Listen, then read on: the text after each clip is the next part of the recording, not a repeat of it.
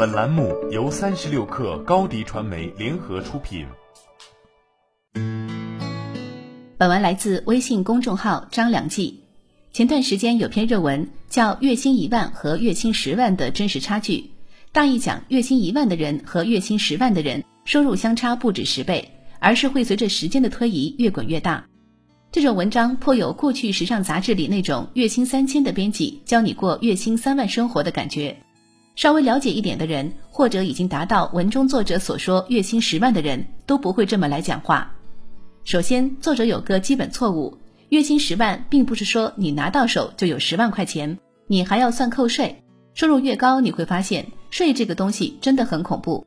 以上海为例，如果你的公司不偷税漏税，社保金给你交足。那么，当你月薪一万的时候，新税法后扣税完差不多是八千多块。那么，如果按照税后收入十万来计算，税前应该是多少工资呢？差不多是十五万。十五万的月薪，如果按照一年十二个月的年薪来算，就是一百八十六万。这是个什么水平呢？如果不论股份与分红，单算工资的话，往多了说，这是一家大型公司全国总经理的水平；往少了说，这是跨国公司中国区 CEO 的水平。这样的人和月薪一万的人差别在哪里呢？首先是工作职能的巨大差距。月薪一万的人不需要对公司的生存负责，但月薪十万的人必须对此负责。税后月薪能拿到十万的人担负的更多是无形的责任和精神压力，比如销售指标有没有达成，客户回款及不及时，员工管理到不到位，新业务线发展的好不好，每一项拿出来都能写成厚厚的一本书。从这个角度来看，普通员工的世界其实更简单、更单纯。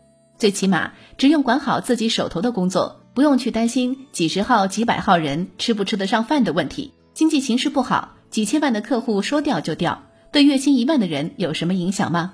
基本没有，大不了换一家公司跳槽，继续干月薪一万的活儿。但对总经理级别的人会有什么影响呢？如果年底这个窟窿还不补上，他大概率会被调走或者辞退。然后在接下来几个月甚至半年里都找不到工作，这种辞退真的是雷厉风行，不留一点情面。我知道一个国际广告集团的中国区 CEO 因为业绩不好是怎么被开除的呢？早上到办公室打开邮件，一封来自国外总部的辞退信就赫然摆在邮件列表里。中午收拾东西，下午就直接走人。据说后来他一年时间都赋闲在家，找不到新工作。而即使想办法去补业绩的窟窿，也会经历焦虑、迷茫，甚至抑郁，因为他不仅要对自己的人生负责，更要对下面的员工负责。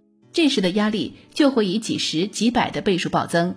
当工作占据了他们绝大多数时间，家庭势必就会失衡。什么几个月不见自己的孩子，在飞机上待的时间比回家都多，这都是家常便饭。最后再和身体健康问题交织在一起，就变成了一个巨大的隐形定时炸弹。月薪十万的人思考的都是很实际的，能对公司现在的生存和未来的发展产生决定性影响的东西，比如公司目前的经营状况有什么问题，人员架构是否合理，竞争对手有什么新动作，对我们构成威胁了吗？怎么看待行业的发展趋势？未来新的利润增长点在哪里？公司长期的财务计划是什么？资源投入的短期目标又是什么？你只有亲自运营过一个组织，亲自核算过 ROI。亲自开除过员工，亲自开拓过客户，才会知道这些问题都不是看几篇文章、听几次讲座、上几次课就能弄明白的。这都是长时间的实践和经验，加上自我总结、持续改进，然后变成你思维上的提升，开始指引接下来新的行动，最后反映为你职位和回报上的增长。你看，光说出来，你都会觉得这些好烦、好复杂。真正做起来，没个十几二十年的功力，这种事能处理得好吗？